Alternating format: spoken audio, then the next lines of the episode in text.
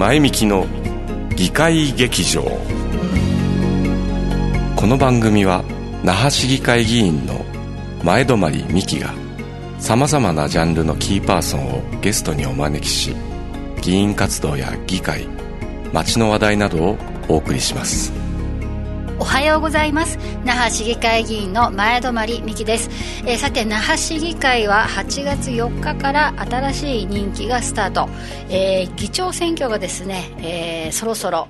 今あの初回放送をお聞きの方でありましたら、あそろそろ議長が決まるかなというところです。えー、ぜひ皆さん、えー、皆さんが選んだ代表のまた代表を決める動きがございますので、こちらもご注目いただきたいと思います。えー、さてはちがつぜんはん前みきの議会劇場、今回のゲストですね、まあ、テーマはミャンマーのお話をお伺いします。えー、ミャンマーで、えーまあ、お仕事をされていて一時帰国をしています私の友人ですが、えー、スカイホームエデュケーションアドバイザーの金子義則さんにお越しいただいています。金子さん、よろしくお願いします。にがらばよろしくお願いします。何語ですかこれ？あのミャンマーの言葉です。はい、ミャンマーの言葉でどういう こ, こんにちはと言いますね。にがらば、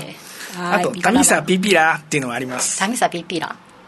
ご飯食べましたか？あ、そうなんですよ。皆さんご飯食べましたでしょうか？はい、では今日はあのお話をお伺いしたいと思います。よろしくお願いします。さてあの冒頭ね少しあの申し上げましたけども、金子さんミャンマーで今お仕事をされていて、コロナでですか そ, それ以前にですねあのちょっと一時帰国ということで、今あの沖縄にあのしばらくまた来ていただいているので、今日お話をお伺いをしたいというところなんですけども、はい、はい、えー、っとどういった経緯で、えー、お仕事されていて、えー、いつ頃帰国されているのか。はい、えー、っとよねんまえですね、にせんじゅうななねんに、えー、ミャンマーに行きました。はい、でそれはですね、あのまあ一年発起して何かやってみようというふうにちょっと思いまして、うん、まあ、ごじゅっさいをちょっと目の前にしてですね、それで、えーまあ、もともと観光旅行でにせんじゅうねんの頃からちょっとミャンマーに何回か行ってまして、うん、で面白い国だなと思ってみたんで、えー、ちょっとそのにせんじゅうななねんになった時にですね、うん、ああちょっと行ってみようと思って、えー、行きました。でそれからよねんかん、えーとまあ、帰国しながら、はい、あなまあ、いちねんににかいぐらいは帰国して行ったり来たりでしてましたね。うん、で、えー、スカイホームジャパニーズランゲージという日本語学校がありまして、はい、まあまあまあ、なんかの、まあ、その友達からのそのきっかけでね、ちょっとそこを紹介していただいて、うん、で行ってでそこで、まあ、うまくこう入って、うん、えー、今はエデュケーションアドバイザーっていう、まあ、内容としては、はい、日本語も日本語の教師の人たちっていうのはみんなミャンマー人ですから、はい、まあ、その人たちに、えー、どうやって教えたらいいよとか、うん、あるいはその人たちがあの持ってるあの疑問とかですね、うん、まあ、そういうのに答えるっていうものとかですね、うん、で最去年ぐらいはあの、まあ、日本語ブームが結構こうありまして、えー、大学なんかでも、えー、日本語を教えたいというので、うん、まあ、特別なクラスを作って普通のクラスではないんですけどね、うん、でそういうところのカリキュラムを作ったりとか、うん、まあ、そういうのをしていました。うん、でところがですね、えー、とにせんにじゅうねん去年ですね、はい、去年のやはりさんがつぐらいに、まあ、コロナがミャンマーでも、まあ、出てコロナの最初の確認者が出てですね、うん、でそれ以来、まあ、急激に向こうはもう、まあ、ロックダウンして、はい、でその時はガーッと人数を抑えることができたんですね、うん、だけれどもしちがつぐらいからかな、やはりなかなか封じ込めが難しくて、うん、急激に増えてきてしまって、うん、でその頃からもうすべていろんなあの会社とかですね、うん、日本語学校あるいは普通の学校も全部ストップしちゃいまして、それでまあこれではちょっとどうしようもないなっていうところで、うん、えー、じゅうがつの終わりぐらいですね、うん、日本に一時帰国しました。なるほど、はい、ということは、まあ、後ほど触れますけども、総選挙のちょっと前という話になりますね。そうですね、ミャンマーの総選挙のちょっと前ということです。はい、はい、分かりました。えっと、ミャンマーで日本語のニーズって、まあ、日本人や日本への関心というのは非常に高いんでしょうか？そうですね、もともとじゅうねんまえぐらいから、まあ、徐々に徐々にこう上がってきたらしいんですけど、うん、ここ数年、まあ、数年ではないかな、にせんじゅうごねんとかそのぐらいからまず留学ブームがありまして、えー、でその頃は日本の入管も意外と簡単にこう留学生を受け入れてくれましてですね、うん、でじゅうろく、じゅうななねんの初めぐらいまでかなぐらいは結構留学生がたくさんいました、はい、うんでそれ以来からそれ以降ちょっと留学はここ数年厳しくなってきたんですけれども、えー、でもやはりそれでも日本語を学びたいという人の数はすごい増えてきまして、うん、そうなんですね。これはその日本語のテストですね、これを受ける人たちの数がすごい増えておりまして、はい、で、えー、その私があのミャンマーで勤めているスカイホームっていうのは、はい、日本語ナットテストっていうですね、うんまあ、日本語の試験の、あの会場の実施期間になってまして、でそれでまあ、にかげつにいっかいぐらいその日本語の試験があるんですけれども、うん、その数がここ数年最初はにせんにんぐらいだったのが一番最近そのストップするまで、うん、ここではごせんにんぐらいの受ける人がもうだから倍以上ですよね。すごいですね。えー、あのスカイホームは現地法人という、ね、ことでいらっしゃいますけども、はいまあ、日本からもさまざまな、えー、日本語学校っていうんですかね、専門学校のところもまあ進出してるのかなと思うんですけど、そうですね、あの日本人、うん、以前はそんなにはいなかったですけど、えー、今はそういう日本人がオーナーあるいはコントロールしているような日本語学校っていうのがすごい増えてますね、えー、あそうですか。あただしかし今はちょっとコロナでというところがあるかと思うんですが、そうですね、えさてミャンマーってどんな国なんだろうということをあの基本的なことをまずお伺いしたいと思います、うんえー、例えばあの言葉はどうなのかとかですね、民族はどうなのかとか、あの食べ物はとか、お住まいはということなどなどお伺いしたいんですが、えーとそうですね、言葉は基本的にあ多民族国家なんですね、はい、ですので、えー、とちょっと失念しましたが、あのなな州がなな州ぐらいかな、なな州か、はい、きゅうか、まあ、ちょっと忘れてしまいましたが、うん、ありまして、うん、その州ごとに、えー、まあ民族があって、さらにその一つの民族の中でもかなり分かれていて、はいえー、数を忘れたがひゃくだがにひゃくだが相当な民族が少数民族がいます、はい、で言葉もその州ごとに独自の民族の言葉があります。だけどもメインはビルマ語ですね。ビルマ語、はい、だからほとんどの人はビルマ語が分かるんですが、そういう州の山奥に行くとそれも知らないようなその現地の民族の言葉を喋ってる人たちもいっぱいいますね。うーん、なるほどですね。なるほど。じゃあ、あの大体ニュースではビルマ語でテレビとか、ね、そうですね、あのテレビだとかで話してるのは基本的にはビルマ語ですね、うん、で先ほどのミンガマラミンガラバーとかミサビビラーとかチズティンパーデーとかそういうのは全部あのミャンマー語です。ビルマ語です。ビルマ語、はい、えー、なるほどですね。なんか他の言語に近いとかっていうのはありますか？うーん、ちょっとわからないです ね, ね、はいはい、じゃあビルマ語、あのミャンマーに行きたい方はビルマ語をまず、そうですね、はい、でえっとごめんなさい、前提で聞くの忘れたんですけども、例えば沖縄から日本から行く場合はどうやって行くんですか？えっと今はねどこからでも行けますね、うん、あの直行便はアナだけですね、えっと、どこ花田ですか、えー、そう成田ですね。あ、成田成田ヤンゴンのいっぽん毎日いっぽん飛んでます。それは今は飛んでないですけどね、あのいちにちいち往復してますので、で何時間ぐらいだったっけな、まあ、ろく、ななじかんぐらい。ああ、なるほど、それぐらいの距離感、はい、でそれ以外も今いろんなところを経由していけば、えー、あのいろんなものが飛んでますので、もういつでも行きたい時に行けるという、はいはい、手軽な、はい、はい、なるほど。でその、まあ、ミャンマーでやっぱりね食べ物私食べ物が気になるんですけど、どういった主食はどんな感じで？米ですね。お米で、はい、はい、あのと米の消費量はとても多いです、うん、多分日本人のにばい以上食べるんじゃないかな。へ、はい、お米はとにかくたくさん作っていて、たくさん余ってます、うん、余ってるかどうかわからないですけど、うん、ありますので、えー、米には困ってないですよね、うん、だからある程度所得が低くな人たちでもお米食べられないっていう人はそんなにいないんじゃないかなと思いますね、うん、あとは皆さんあのお坊さんに寄付するんですね、はい、これがとても多いです。でお坊さんも托鉢画をもうヤンゴン市内でも回ってきますから、うん、でそういうお寺に行くとですね、はい、お寺で食べられるんですよ。ですので本当に困った人なんかはお寺へ行けばなんとかね、お米ぐらいは、で向こうはお米にあのピーナッツがねいろんな作ってて、ピーナッツ油が結構あるんですよ。ピーナッツ油と塩をちょっとかけて混ぜて食えば、この米だけでバクバクバクバク。あ、そうなんですね。ですのでそれでお米を食べる人がたくさん多いですね。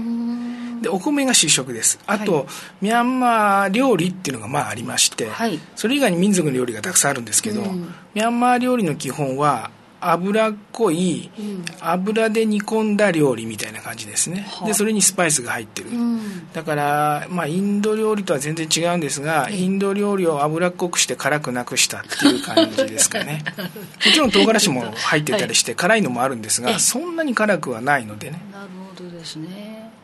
でそれがまあ日本なんかではミャンマーのカレーだっていうふうに言ってるんですけど、えー、カレーとは全然ちょっと違いますよね。ああ、なるほど。えーと、食べるものはまあ魚とかお肉とか、まあ、宗教上の理由で食べられないものももちろんあるとは思うんです。ないですね、仏教ですから。あ、そうですか。仏教ですけど、仏教だけど別に肉食わないって、もちろんお坊さんの人たちは食わないですよ、はい、肉を、はいはいはいはい、だけど仏教国で皆さん仏教は信じてるけれども、まあ、日本でも同じですよね。食べ物に関しては何でも食べますね。ああ、そうですか。なるほど。だから仏教を信じてる人たちは肉魚何も関係なくて、うん、むしろ厳しいのはイスラム系の人たちですよね、はい、その人たちはもう腹が厳しい人はハラル料理、はい、きっちり守ってますんでね。なるほどね。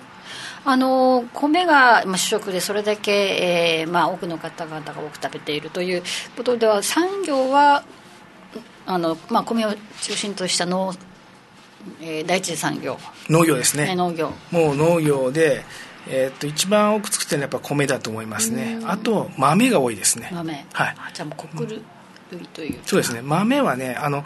気候がミャンマーの場合は基本は暑くてタウの熱帯雨林なんですが、それはまあ南部の方なんですね。あとはちょうど沿岸沿いのこの辺は雨が多くて水の量も多いんで、はい、とにかく米たくさん作ってます、はい、でも内部の方行くと実は結構乾燥してですね、そういうところは豆類が多いですね。ですね。なるほど。あのお米、まあ、豆もどういった種類なのかなって気になるんですけど、お米の食べ方っていうのはどういうふうな形で食べます？あの日本と同じような炊いて食べるのか、それとももうちょっとドロッとしていたり。炊いて食べますね。はい、じゃあイメージとしては同じ感じでいいですか？同じ感じですね、うん、ただあの米自体が、まあ、日本で言えばタイ米みたいな、うん、ああいう感じの、あの細長いやつなんですね、はい、でパサパサしたやつなので、うん、えー、日本のお米とはちょっと、まあ、水分が違うので、うん、日本人があっち行って米を食べるとうんって思う人かもしれないんですが、ね、ミャンマー料理に合うのはやはりああいうパサパサしたやつなんですね。なるほどですね。ちょっと食べてみたいんですけども、日本人の好みには合いそう？合わないと思いますね。合わないと思いますね。そうなんですね、はいはい、でもまずはちょっと食べてみたいなと思います、はいはい、でえっとですねミャンマーのことなんですけど、お住まい、まあ、建物っていうか家っていうのはどんな感じ、街並みとかですね。えー、っとですね、まあ Google なんかであの、うん、写真を見てもらえば大体わかると思うんですけども、はい、まあ、ヤンゴンは大都市ですので、うん、あの普通の家が建ってるっていうようなところは、まあ、お金持ちの家はあるんですけども、えー、そうでないところはアパートですね。でみんなみんな大体ななかいからはちかいぐらいかな、まあ、じゅっかいぐらいもあるかな、そういったコンクリート建てのアパートなんですよ。でえー、っと長っぽそいんですね、ビヨーンって。でそういうそこで大体無事脱ぎで、えーえー、最初入るとき入ってそこで自分でこう間切りをしてですね、えー、で住んでいってで出ると次の人はその間切りのところで嫌だったらまたぶち直すし、えー、よければまたそのままの間切りで、えー、っていうところです。細長い。そうでもなんでこれを聞きたかったかというと、私あの金子さん数年ぶりですね、じゅうねんまではいかないかにでお会いしたんですけど、うんうん、であのミャンマーに行ってるって話は聞いてたんですよ、ね、もちろんフェイスブックでもつながってるし、で最初の印象がなんでこんなに白くなったんだろう色が白くなったんだろうと思ったんですよ。言われますね。ね、はい、あの暑い国にいて、ええ、なんであなたはそんな色が白いんですかって。そうそう、まず仕事をしているのはあの部屋の中ですよね、うん、で向こうはですね、そう長っぽそいところで、うん、ほとんど日が当たらないんですね、入ってしまうと、うん、で 家, 家の中に部屋の中にいれば日は当たらないから、ええ、で本当に外に出るっていうのは、うん、だいたいこう職場に行くところの、うん間だけですよ、ええ、で職場に行ってもその大体こういう長っぽいようなところなんで、うん、あんまり日が当たらないところが多いわけですね、うん、だから日の光にはほとんど当たらないです、うん、で建物は構造的にそういったところが多い、ね、ということですね。であとミャンマーはその、うんまあ、気候の問題なんですが、うん、年間大体ごかげつぐらい雨季で雨がもう毎日降ってるような感じなんで、あんまその時はもう日もあんまり出ないです、うん、で外にも出ないですよね、うんでそうじゃないときは、まあ、そのうちのしがつごがつさんがつの中旬ぐらいからかな、ごがつの雨季に入るぐらいまですごく暑いんですよ。で今度すごく暑いんであんまり外出ないですよねなるほど。そうすると本当に気候で外出て、えー、まあなんかっていうのはじゅういち、じゅうに、じゅうに、まあ、よんかげつぐらいかなっていう時なんですよ。ですのであんまり外に出なくて部屋の中にずっといるので、えー、日焼けしないんですね。これはあの金子さんが例外的ということではなくて皆さんそんな感じですかね。でもね、まあ、お仕事はね農業とかであれば別ですけど、でも向こうの人たちはもともとの肌が多分黒い、ある程度こう、うん、あの黄色人種だと思うんですけど、うん、日本人と同じくよりちょっと黒いかなっていう感じですね、うん、で出ないけれどもそんな白くはないですね。ああそうなんですね、はい、分かりました。だんだんちょっとイメージができてきました。えっと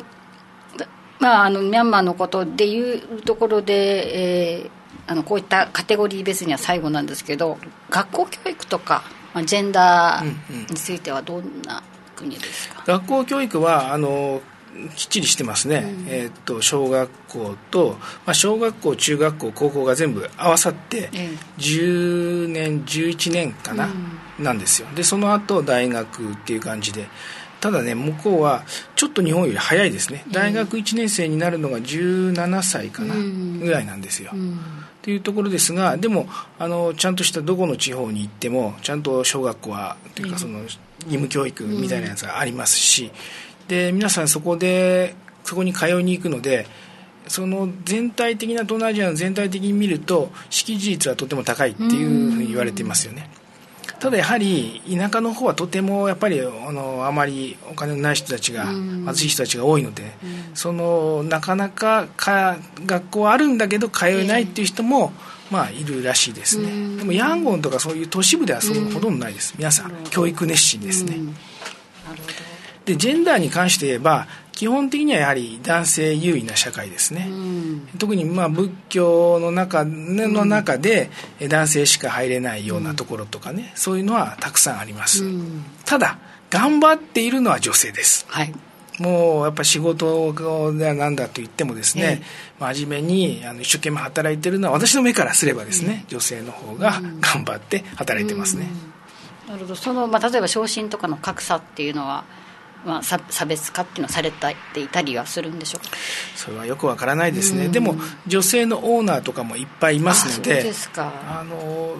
まあ、それは企業によると思いますね、うん、なるほど。いやあのどうしてもあの外から見るとアン・サン・スー・チーさんの、ねはい、あの女性 の, あの、まあ、政, 政, 政治的なリーダーの象徴のような方を見ていると、あのジェンダー的には結構進んだところなのかなというイメージが。うそうではないと思いますね、うん、ただ私の今いるそのスカイホームジャパニーズランゲージ、はい、スパイホームも、えー、オーナーは女性です。ああそうなんですね、はい、で真面目に働いているスタッフも女性が多いですね。うーん活躍する女性も多いというのがういう、まあ、ミャンマー、はい、ということですね、えー、さてえー、っとちょっと現在の事情の話に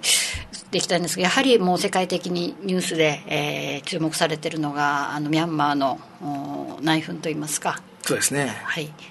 でえっと、にせんにじゅうねんのじゅういちがつの初めに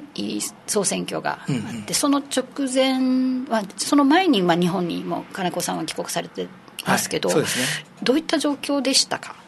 まあえー、今の状況ももし分かるのであればとですね、うん、あのやはり選挙についてはですね、うんまあ、選挙は運動もまあ盛り上がってたし、うんこれはまあきっちりやってたと思います、えー、ただ皆さんやはり選挙が後には何が起こるかわからないっていうのは、うん、これはみんな思ってると思いますね、うん、でそういう話も実際聞いて、えーそのまあ、私日本語学校ですからその留学生扱って、まあ、うん、といろいろ話をしてですね、うん、でコロナで、えーとまあ、日本に行けなくなったしがつ去年のにせんにじゅうねんのしがつにはコロナで日本に入れなかった人たちが延期延期で、うん、あのじゅうがつぐらいに、まあ、行けるってことになったんですね、うん、でここでそのタイミングである学生は選挙の前にどうしても行きたいと、うん、選挙が終わると何が起こるかわからないんでとにかく早めに行きたいって言ってる人はいましたね。あ、そうですか。で実際まあ選挙終わって直後は何もなかったんですけれども、ちょうどこれでクーデターが発生したのはにがつついたちですからね。ですのでもうじゅういち、じゅうに、いちですからさんかげつですよね。だからもうもう周到に準備されていたんじゃないかなっていう噂はありますよね。ね、まあ、まあご存知の通りあの国民民主連盟ですか、あの エヌエルディー が圧勝した、はい、そうですね、けどもというところなんですね、うんうん、まあ、圧勝したからこそ、からこそ、はい、あのやはり